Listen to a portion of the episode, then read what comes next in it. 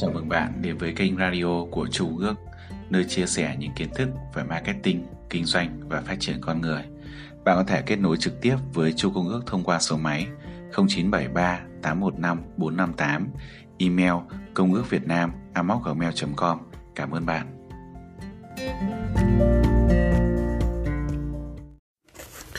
Chương 1 Khát vọng Một điểm khởi đầu của mọi thành công Bước làm giàu thứ nhất Khi Edwin Barnett bước xuống ga tàu hỏa ở West Orange, New Jersey, bề ngoài của anh trông có vẻ giống như một kẻ lang thang. Nhưng trong trí tuệ của kẻ lang thang ấy ẩn chứa tư tưởng của một ông hoàng. Trong lúc Bennett đi từ đường dây xe lửa đến văn phòng của Thomas Edison, tâm trí anh luôn hoạt động. Anh mường tượng ra cảnh mình đang đứng trước Edison. Bennett nhưng nghe thấy anh đang yêu cầu Edison cho mình một cơ hội để thực hiện được nỗi ám ảnh chi phối suốt cuộc đời của mình. Nỗi khao khát cháy bỏng được trở thành người hợp tác kinh doanh với nhà phát minh vĩ đại.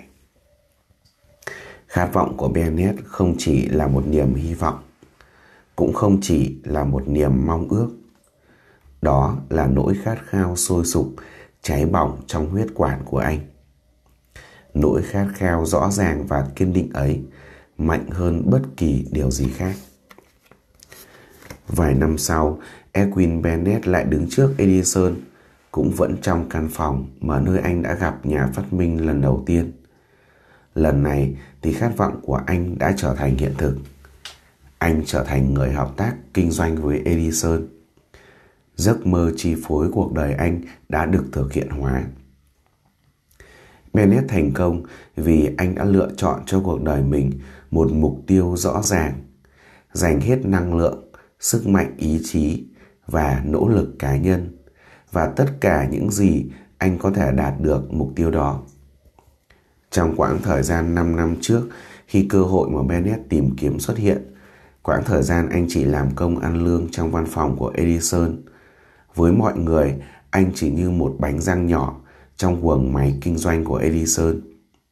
Nhưng trong thâm tâm Bennett, anh luôn là đối tác của Edison và cách nghĩ ấy nung nấu từng giây từng phút ngay từ ngày đầu tiên anh làm việc ở văn phòng của Edison. Đó là một ví dụ điển hình minh họa cho sức mạnh của một khát khao khát vọng rõ ràng và mãnh liệt. Bennett đã đạt được mục đích vì anh muốn trở thành người cộng tác kinh doanh với Edison hơn bất kỳ điều gì khác. Anh đã vạch ra một kế hoạch nhằm đạt được mục đích đó và không bao giờ lùi bước. Anh kiên định giữ vững niềm khao khát của mình cho đến khi nó trở thành một nỗi ám ảnh và cuối cùng biến thành sự thật. Khi đến West Orange, Barnett không tự nhủ với mình rằng mình sẽ thuyết phục Edison cho mình một công việc kiểu gì cũng được. Mà anh tự khẳng định với bản thân mình, mình sẽ gặp Edison và làm cho ông ta nhận ra rằng mình đến để cùng kinh doanh với ông. Anh không nói rằng trong trường hợp thất bại, mình sẽ tìm kiếm một cơ hội khác. Mà anh nói, chỉ có một điều trên thế giới gian này mà mình quyết tâm phải đạt cho bằng được, đó là được cộng tác kinh doanh với Edison.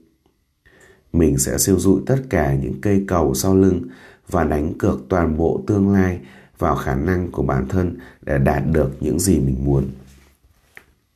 Anh không để lại cho mình một con đường để rút lui. Anh phải thành công hay là chết. Đó chính là lý do giải thích cho câu chuyện thành công của Bennett. Không được phép lùi bước. Câu chuyện sau đây có lẽ xảy ra từ lâu lắm rồi. Thời đó, một chính vinh vĩ đại buộc phải đưa ra một quyết định để đảm bảo chiến thắng trên chiến trường. Ông chuẩn bị đem quân đi đánh một kẻ địch hùng mạnh với quân số vượt trội. Ông cho quân của mình lên thuyền, dòng mườm ra khơi, vươn tới vương quốc của kẻ địch. Đến nơi, người chiến binh quả cảm cho tất cả những quân trang và binh lính của mình xuống thuyền, sau đó tự ra lệnh đốt chính những chiếc thuyền đã chở họ. Ông nói với binh sĩ trước khi bắt đầu trận chiến, các ngươi có nhìn thấy những chiếc thuyền đang bốc cháy kia không? Điều đó có nghĩa là chúng ta không thể rời khỏi bờ biển này nếu chúng ta không chiến thắng. Giờ đây không còn sự lựa chọn nào khác, chúng ta phải chiến thắng hoặc chúng ta bị tiêu diệt. Và cuối cùng, họ đã thắng. Bất kỳ ai muốn thành công trong bất kỳ lĩnh vực nào đều phải sẵn lòng đốt con thuyền của mình và cắt đứt mọi con đường có thể rút lui. Đó chính là cách duy nhất để đảm bảo duy trì trạng thái tinh thần khát khao chiến thắng, điều kiện cần thiết để vươn tới thành công. Buổi sáng sau trận hỏa hoạn khủng khiếp ở Chicago, một nhóm thương gia đứng trên phố State nhìn lại đống cho tàn mà trước đó không lâu còn là cửa hàng của họ. Họ tranh luận với nhau để quyết định xem liệu nên xây dựng lại nó ở nơi đây hay rời khỏi Chicago và làm lại từ đầu tại một nơi khác. Vùng đất nhiều triển vọng hơn. Cuối cùng thì tất cả họ đều quyết định rời khỏi Chicago. Chỉ có một người duy nhất quyết tâm ở lại bám trụ trên mảnh đất chỉ còn là đống cho tàn. Người thương gia đó chỉ tay vào đống cho tàn trước kia từng là cửa hàng của mình và tuyên bố các ngài hãy chờ xem. Chính ngay tại chỗ này đây, tôi sẽ xây dựng nên một cửa hàng lớn nhất thế giới, cho dù nó có sập xuống thêm bao nhiêu lần đi chăng nữa vì hỏa hoạn. Đó là năm 1871, không lâu sau cửa hàng của ông đã được xây dựng lại. Cho đến bây giờ, cửa hàng bách hóa Marshall vẫn đứng đó sừng sững như một biểu tượng tượng đài biểu trưng cho sức mạnh của niềm khao khát cháy bỏng. Thật dễ cho Marshall nếu ông không làm đúng những gì mà các thương gia khác đã làm. Khi mọi chuyện trở nên khó khăn và tương lai có vẻ mờ mịt, họ chỉ việc bỏ cuộc và tìm đến nơi có cuộc sống dễ dàng hơn. Hãy lưu ý kỹ sự khác biệt này giữa Maxwell và những thương gia khác. Bởi vì đó cũng chính là điểm khác biệt giữa những người thành công và những người thất bại. Mỗi con người khi đến tuổi hiểu được giá trị của tiền bạc đều mong muốn có được nó. Nhưng chỉ mong muốn thôi sẽ không mang lại cho bạn sự giàu có. Bạn cần có khát vọng làm giàu, biến khát vọng đó thành một nỗi ám ảnh. Lập một kế hoạch chi tiết về cách thức và phương tiện để đạt được sự giàu có và kiên trì thực hiện bằng được những kế hoạch đó mà không bao giờ lo thất bại. Đó mới là những yếu tố cần và đủ giúp bạn có được cuộc sống giàu sang. 6 bước để biến khát khao thành vàng. Phương pháp để biến khát vọng làm giàu của bạn thành những tài sản vật chất tương đương bao gồm 6 bước rõ ràng và thiết thực sau đây. Bước số 1. Xác định rõ trong tâm trí bạn số tiền chính xác mà bạn muốn có. Nếu bạn chỉ nói tôi muốn có rất nhiều tiền thôi thì chưa đủ. Hãy xác định rõ số tiền này. Nguyên nhân tâm lý giải thích tại sao phải xác định rõ ràng như vậy sẽ được đề cập đến trong chương sau. Bước số 2, phải xác định rõ xem bạn định đánh đổi cái gì để nhận được số tiền mà bạn mong muốn.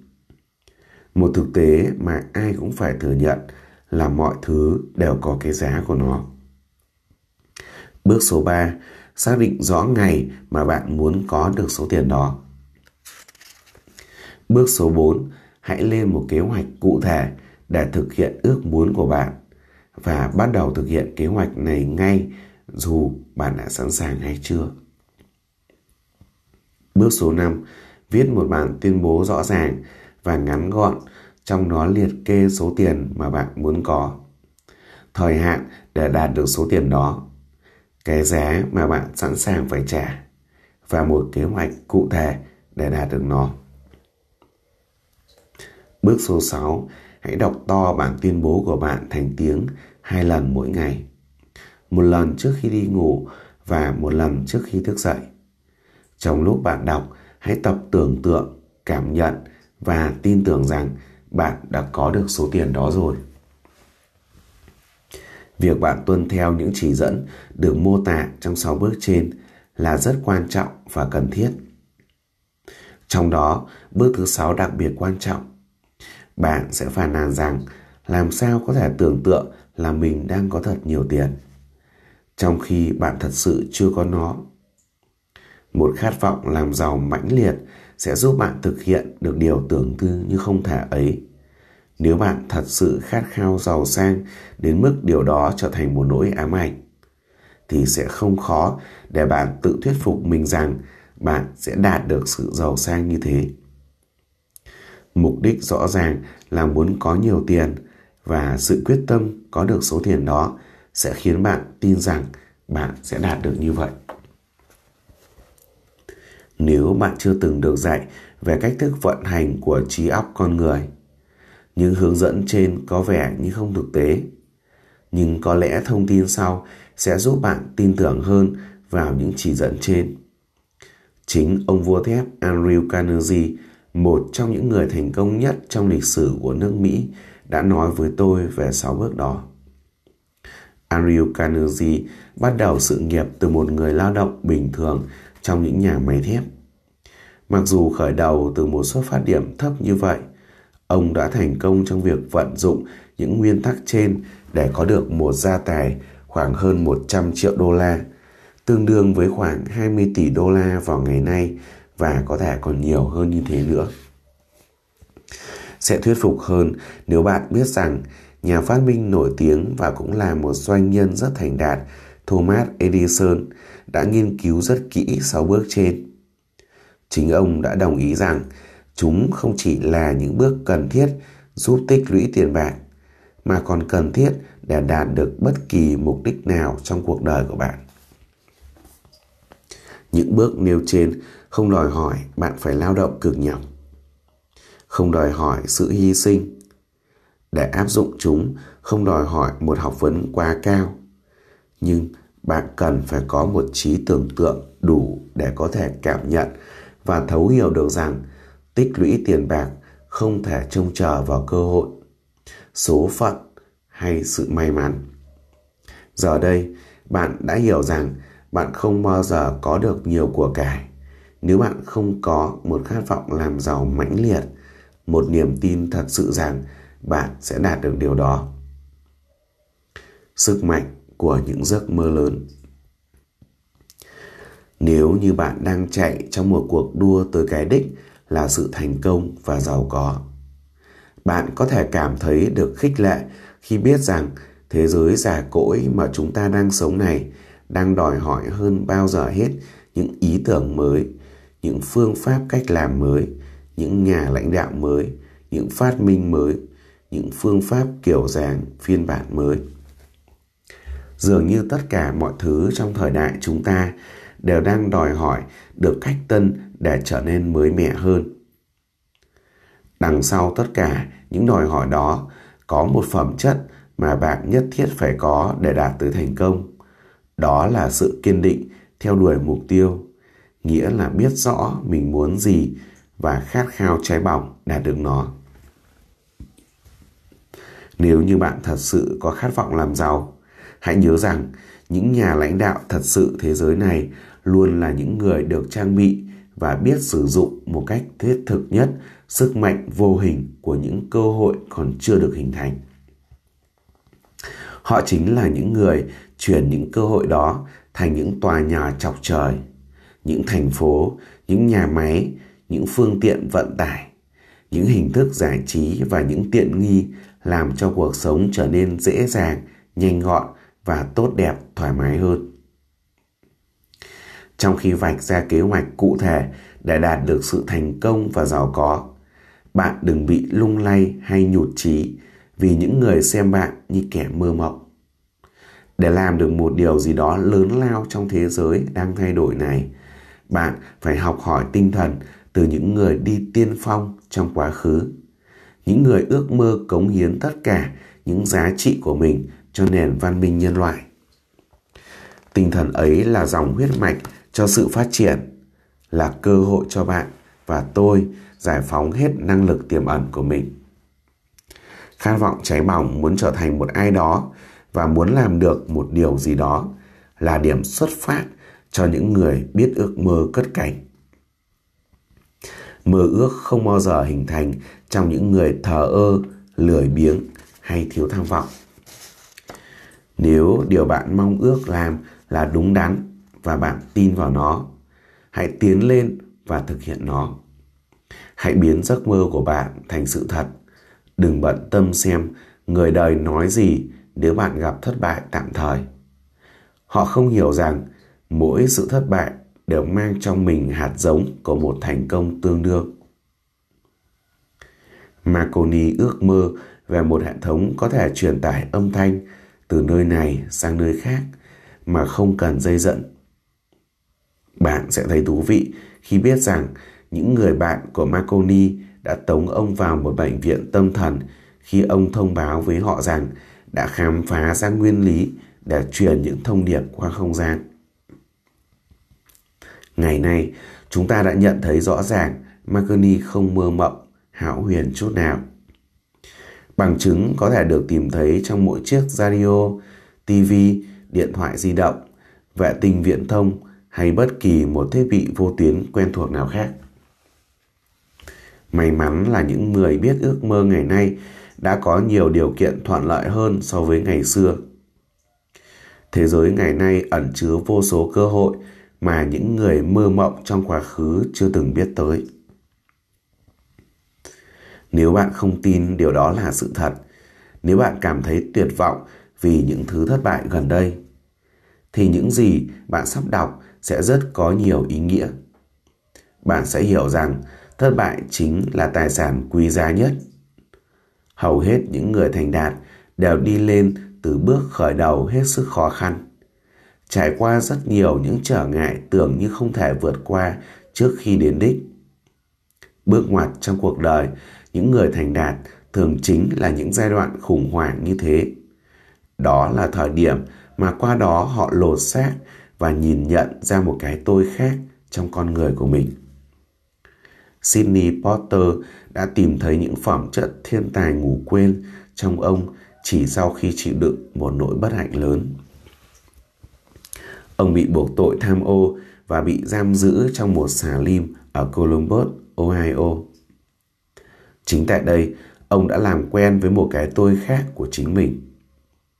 Sidney Potter bắt đầu viết truyện ngắn. Sau đó, mặc dù vẫn đang bị nhốt trong giả lim, ông bắt đầu bán những truyện ngắn đó cho các tạp chí dưới bút danh O. Henry. Nhờ sử dụng trí tưởng tượng của mình, ông đã khám phá ra rằng bản thân ông có thể trở thành một nhà văn vĩ đại thay vì là một tên tội phạm khốn khổ và bị ruồng bỏ. Thời điểm được ra tù cũng là lúc O. Henry đã nổi tiếng khắp nước Mỹ như một nhà văn viết truyện ngắn xuất sắc nhất. Thomas Edison ước mơ về một bóng đèn có thể thắp sáng được bóng điện. Ông liền bắt tay vào hành động để thực hiện hóa ước mơ ấy. Mặc cho hơn 10.000 lần thất bại, nhà phát minh vẫn kiên trì với giấc mơ cho đến khi tạo ra được cho thế giới này thêm một thành tựu vĩ đại. Henry Ford, một thanh niên nghèo khó và không được học hành đến nơi đến chốn, luôn mơ ước về một chiếc xe không cần ngựa kéo. Anh bắt tay ngay vào công việc với những công cụ thô sơ mà không chờ cho đến khi cơ hội thuận lợi đến với mình. Ngày nay, bằng chứng về ước mơ của Ford có thể được tìm thấy ở bất kỳ nơi nào trên trái đất. Ford đã cống hiến rất nhiều sức lực vào việc thực hiện hóa giấc mơ ấy hơn bất kỳ người nào khác. Vì ông không bao giờ lo sợ rằng một ngày nào đó mình sẽ thoái chí và từ bỏ ước mơ. Có một sự khác biệt cơ bản giữa việc ước ao một điều gì đó và sẵn sàng đón nhận nó. Chẳng ai quan tâm sẵn sàng đón nhận điều gì cho đến khi người đó tin tưởng rằng họ sẽ đạt được điều đó. Điều quan trọng là trạng thái tinh thần phải luôn tin tưởng chứ không chỉ hy vọng hay ước muốn. Cởi mở là yếu tố cần thiết để có được niềm tin. Một đầu óc bảo thủ sẽ không thể khích lệ được bạn có được niềm tin và lòng can đảm thật sự. Niềm khao khát mạnh hơn tạo hóa. Để tạo ra một điểm nhấn thích hợp cho chương này, tôi muốn giới thiệu đến bạn con người kỳ lạ nhất mà tôi từng được biết. Lần đầu tiên tôi nhìn thấy cậu ấy là vài phút sau khi cậu ấy chào đời. Nhưng điều kỳ lạ là cậu bé sinh ra mà không có đôi tai. Khi nhận xét về trường hợp này, bác sĩ kết luận rằng đứa bé gần như sẽ bị câm và bị điếc suốt đời. Tôi không chấp nhận ý kiến đó của bác sĩ. Tôi có quyền làm thế vì tôi chính là cha của đứa bé. Tôi cũng đã đi đến một quyết định nhưng không biểu lộ nó ra ngoài mà nung nấu trong tim. Trong thâm tâm của tôi, tôi luôn tin rằng con trai tôi rồi sẽ nghe và nói được. Bằng cách nào? Tôi chắc chắn phải nói rằng phải có một cách nào đó và tôi biết là tôi sẽ tìm ra nó. Tôi nghĩ về những lời của Emerson bất tử. Tiến trình của vạn vật trong thế giới này dạy chúng ta bài học lớn về niềm tin. Tất cả những gì ta cần làm là tuân theo, sẽ luôn có những chỉ dẫn thích hợp cho mỗi chúng ta. Bằng cách khiêm tốn lắng nghe, chúng ta sẽ nghe thấy. Với lời chỉ dẫn thích hợp mà tôi đã nghe thấy chính là hạnh biết khát khao. Hơn bất cứ điều gì khác, tôi khao khát con trai mình sẽ không phải là một con người câm điếc suốt đời. Vì khao khát đó mà tôi không bao giờ lùi bước dù chỉ một giây. Tôi có thể làm được gì đây? Tôi không biết chắc chắn, nhưng dù thế nào đi nữa thì tôi cũng sẽ tìm ra được những cách thức và phương tiện để gieo vào trong tâm trí con trai mình khao khát cháy bỏng đó, dù đứa trẻ không có đôi tai.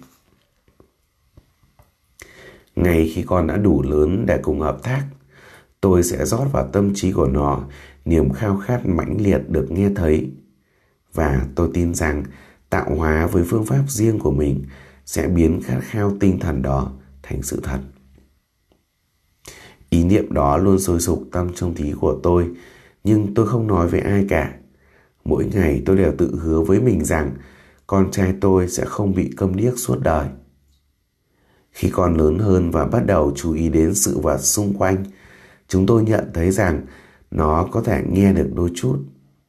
Đến tuổi trẻ con thường bắt đầu tập nói, con trai tôi vẫn không nói được gì cả. Nhưng qua hành động của nó, chúng tôi thấy rằng dường như nó có chút phản ứng với âm thanh. Đó là tất cả những gì tôi cần biết. Tôi đoán chắc rằng nếu con trai tôi có thể nghe dù chỉ chút xíu thôi thì thính lực của nó rồi sẽ phát triển. Sau đó, một chuyện bất ngờ đã xảy ra mang đến cho tôi một niềm hy vọng lớn. Chúng tôi mua một chiếc máy hát. Khi lần đầu tiên nghe thấy tiếng nhạc từ chiếc máy đó, con trai tôi tỏ ra rất phấn khích và ngay lập tức giành lấy chiếc máy. Có lần, nó đã cho máy quay đi quay lại một chiếc đĩa hát trong gần 2 tiếng đồng hồ. Nó đứng trước máy hát hàng răm cán chặt vào rìa vỏ máy Chúng tôi không thể hiểu được ý nghĩa của hành động đó cho đến mãi những năm sau này khi chúng tôi mới hiểu được nguyên lý âm thanh có thể truyền qua được qua xương. Không lâu sau, chuyện với chiếc máy hát, tôi đã khám phá ra rằng con trai tôi có đó có thể nghe rõ nếu như tôi nói và kẻ môi chạm vào xương trũng của nó. Phần xương phía sau mang tai và dưới hộp sọ. Sau khi khẳng định được rằng con có thể nghe giọng của tôi một cách rõ ràng. Ngay lập tức, tôi bắt đầu truyền vào tâm trí nó khao khát được nghe và nói. Tôi phát hiện ra rằng nó rất thích được nghe kể chuyện trước khi đi ngủ. Vì thế, tôi tự nghĩ ra những câu chuyện nhằm phát triển tinh thần tự chủ, óc tưởng tượng và khát khao mãnh liệt được nghe như một người bình thường khác trong tâm hồn non nớt của con. Những câu chuyện mà tôi sáng tác thường đi theo một mạch lạc riêng mà tôi cố tình nhấn mạnh. Mỗi lần tôi kể lại thêm vào những màu sắc và tình tiết mới mẻ đầy kịch tính. Tất cả các câu chuyện đều được xây dựng để gieo vào trong tâm trí đứa bé một quan niệm rằng nỗi bất hạnh của nó không phải là một món nợ mà ngược lại là một tài sản đầy giá trị từ kinh nghiệm và những nghiên cứu cá nhân, tôi tin tưởng chắc chắn rằng mỗi điều bất lợi đều mang trong nó một lợi thế tương đương. Tuy nhiên, ngoại trừ niềm tin ấy, tôi phải thừa nhận là mình không hề có ý tưởng khả dĩ nào và có thể giúp biến nghịch cảnh thành một tài sản như thế.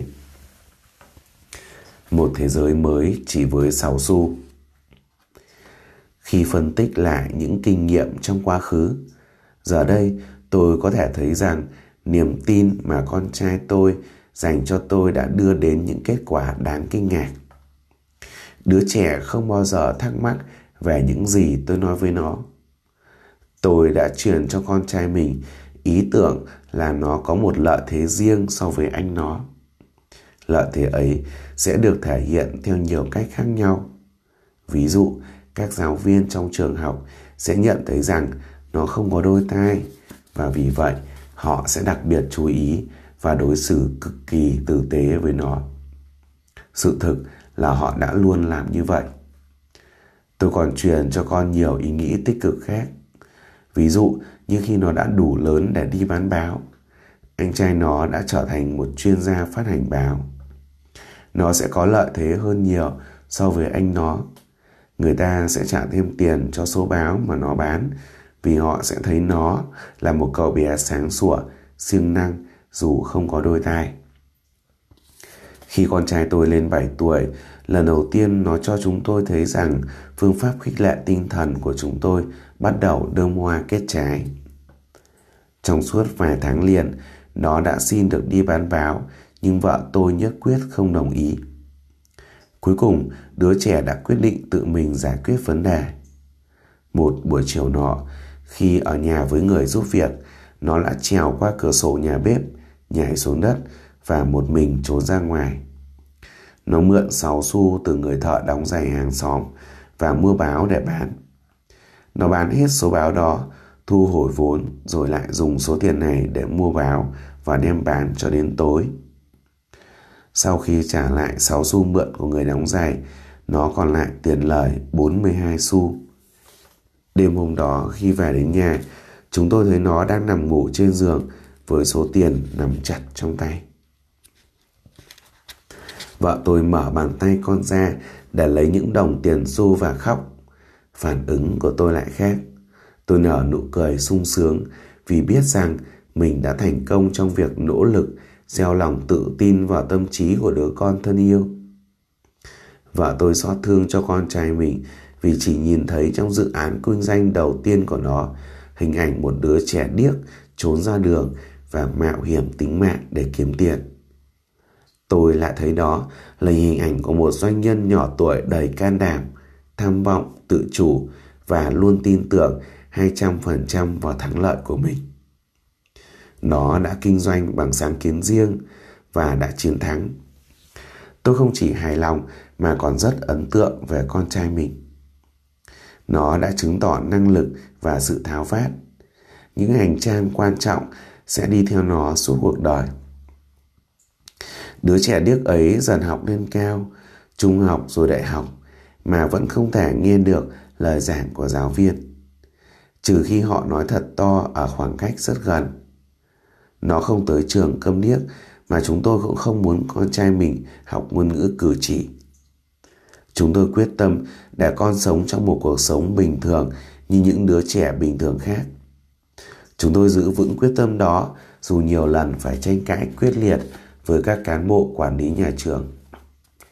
Khi con trai tôi học trung học, nó đã thử dùng máy trợ thính nhưng không có tác dụng gì cả. Trong tuần cuối cùng đại học, một chuyện đã xảy ra và đánh dấu bước ngoặt quan trọng nhất của cuộc đời con trai tôi. Có ai đó đã tình cờ gửi cho nó một thiết bị trợ thính đang trong thời kỳ thử nghiệm. Nó không thiết tha gì lắm với việc sử dụng thử thiết bị này vì chiếc máy đã rất nhiều lần thất vọng với những thiết bị cùng loại.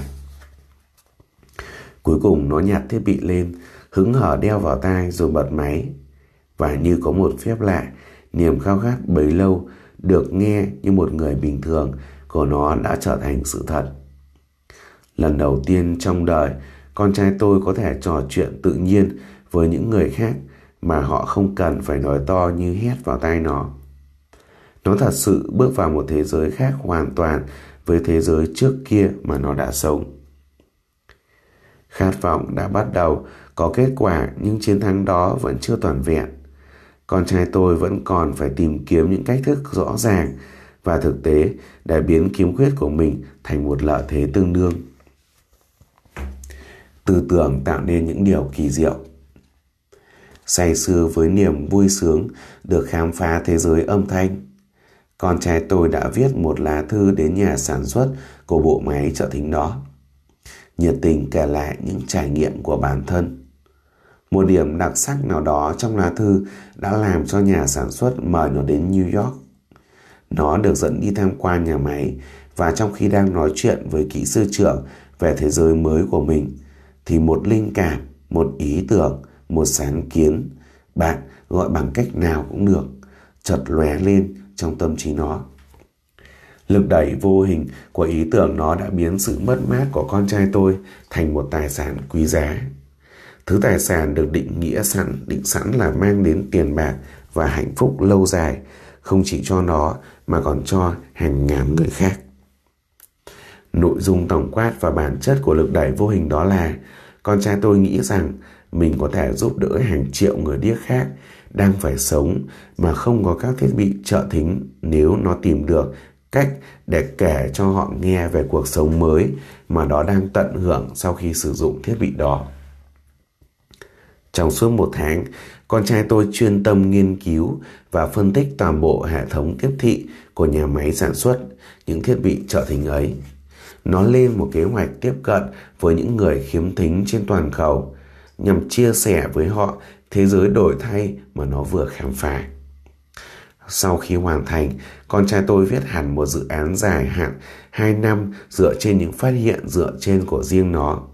Dự án được trình bày với công ty và ngay lập tức nó được giao cho một vị trí để thực hiện tham vọng ấy.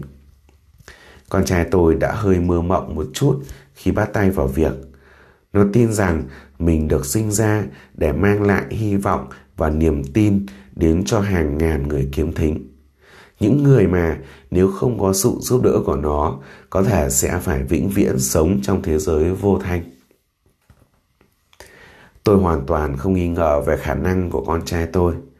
Bà Le có thể sẽ trở thành một người câm điếc suốt đời nếu tôi và vợ tôi không cố gắng định hình trong tâm trí nó một khao khát cháy bỏng được nghe nói như bao người bình thường khác. Khi tôi gieo vào tâm trí bờ le khát khao được nghe, nói và sống như bao người bình thường khác, khát khao ấy đã tạo ra một ảnh hưởng đặc biệt khiến tạo hóa trở thành một cây cầu bắc qua hố ngăn cách, im lặng giữa trí óc nó với thế giới bên ngoài. Thật vậy, con đường biến một khát khao cháy bỏng thành một giá trị vật chất nào đó tương đương thường không bằng phẳng và rất nhiều quanh co khúc khỉu. Bà Le đã khát khao được bình thường và giờ đây điều đó trở thành hiện thực. Cho dù nó được sinh ra trong tật nguyền, trong khi đó hoàn cảnh có thể dễ dàng đẩy một người không có khát khao mãnh liệt xuống đường với vài cây bút chì và một cái ly thiếc. Lời nói dối vô hại mà tôi đã gieo vào tâm trí bà Le khi còn nhỏ, đã làm cho nó tin rằng nỗi bất hạnh mà nó phải chịu đựng rồi sẽ trở thành một tài sản lớn. Niềm tin ấy giờ đây đã được chứng minh là đúng. Tôi tin tưởng chắc chắn rằng nếu con người thực sự có niềm tin cộng với khát khao cháy bỏng về một điều gì đó, thì dù đúng hay sai, điều đó cũng trở thành sự thật chân lý đó đúng và rộng mở với tất cả mọi người một đoạn ngắn trong bài báo về nữ ca sĩ opera nổi tiếng Stu Manning sẽ giúp chúng ta hiểu tại sao cô lại đạt được những thành công kỳ diệu đến thế. Tôi muốn trích dẫn đoạn văn ấy dưới đây bởi thông điệp của nó không khác gì hơn chính là niềm khao khát mãnh liệt sẽ mang đến thành công. Lúc mới bắt đầu sự nghiệp của mình, Châu Men Hình đã đến gặp giám đốc nhà hát nhạc kịch Vienna và đề nghị ông nghe thử giọng hát của mình. Nhưng ông ta đã không thèm nghe Sau khi liếc nhìn vẻ vụng về và cách ăn mặc tuềnh toàn của cô gái, ông giám đốc đã tuyên bố thẳng thừng không một chút khách sáo. Với khuôn mặt và vẻ ngoài không có gì đặc sắc thế này, làm sao cô có thể hy vọng thành công trong giới ca kịch cơ chứ? Thôi nào cô gái ngoan, hãy từ bỏ ý định đó đi. Hãy về mua một chiếc máy may và hàng ngày ở nhà may vá. Cô không bao giờ trở thành ca sĩ được đâu. Nhưng dự đoán đó của ông giám đốc đã sai. Cho dù cái từ không bao giờ mà ông nghĩ đến hiện thực thành công của Truman Hình là cả một khoảng thời gian dài. Giám đốc nhà hát nhạc kịch thành Vene hiểu biết nhiều về kỹ thuật ca hát, nhưng ông lại chẳng hiểu biết gì về sức mạnh của lòng khát khao. Đặc biệt khi nó trở thành một nỗi ám ảnh. Nếu ông hiểu rõ hơn về sức mạnh này, ông có lẽ đã không mắc một sai lầm là bỏ qua một thiên tài mà không cho người đó bất cứ cơ hội nào để thử sức. Vài năm về trước, một trong những trợ tá kinh doanh của tôi bị ốm. Càng ngày sức khỏe của anh ấy càng tệ đi và cuối cùng anh được đưa đến bệnh viện để phẫu thuật. Bác sĩ bảo trước với tôi rằng anh ấy còn rất ít cơ hội được sống. Nhưng đó là ý kiến của bác sĩ chứ không phải của người bệnh. Trước khi được đẩy vào phòng mổ, anh đã nói thầm với tôi. Đừng lo lắng quá sếp, tôi sẽ ra khỏi đây trong vài ngày tới thôi mà. Cô y tá gần đó nhìn tôi bằng ánh mắt cảm thông. Nhưng rồi người bệnh đã qua khỏi. Sau khi mọi chuyện đã đi qua, bác sĩ của anh nói. Chính khát khao được sống, chứ không thể là cái gì khác đã cứu sống anh ấy. Có lẽ anh ấy đã không qua khỏi nếu như không dũng cảm từ chối lưỡi hái của tử thần. Tôi rất tin vào sức mạnh của niềm khao khát được hậu thuẫn bởi niềm tin. Tôi đã thấy sức mạnh này nâng con người từ những xuất phát điểm rất thấp lên những tầm cao của thiên tài danh vọng. Tôi đã thấy nó giành lấy sự sống ngay trên tay của tử thần. Tôi đã thấy nó giúp bao con người gượng dậy sau khi bị đánh ngã bởi hàng trăm ngàn khó khăn thử thách. Tôi đã thấy sức mạnh kỳ diệu đó mang đến cho con trai tôi một cuộc sống bình yên, hạnh phúc và thành đạt. Mặc cho tạo hóa đã tạo nó à, không có đôi tai. Vậy, làm cách nào để bạn có thể nắm giữ và sử dụng được sức mạnh của khát vọng? Phần đầu tiên của câu trả lời đã có trong những kỹ thuật được đề cập đến trong phần đầu của chương này. Bạn sẽ tiếp tục tìm thấy toàn bộ đáp án cho câu hỏi trong các chương tiếp theo của cuốn sách. Qua một vài nguyên tắc kỳ diệu và đầy sức mạnh, tạo hóa đã che giấu một chân lý ẩn sâu bên trong sự thôi thúc của khát vọng. Chân lý ấy không chấp nhận những từ như không thể và không chấp nhận bất kỳ một thực tế nào mang tên là thất bại. Không chịu cố gắng suy nghĩ và mở rộng tầm nhìn đã khiến một số người phải vất vả làm duy nhất một việc trong suốt cuộc đời của họ. Như vậy, chúng ta vừa hoàn thành xong chương số 1 khát vọng và hẹn gặp lại bạn trong chương số 2 về niềm tin. Xin chào và hẹn gặp lại bạn.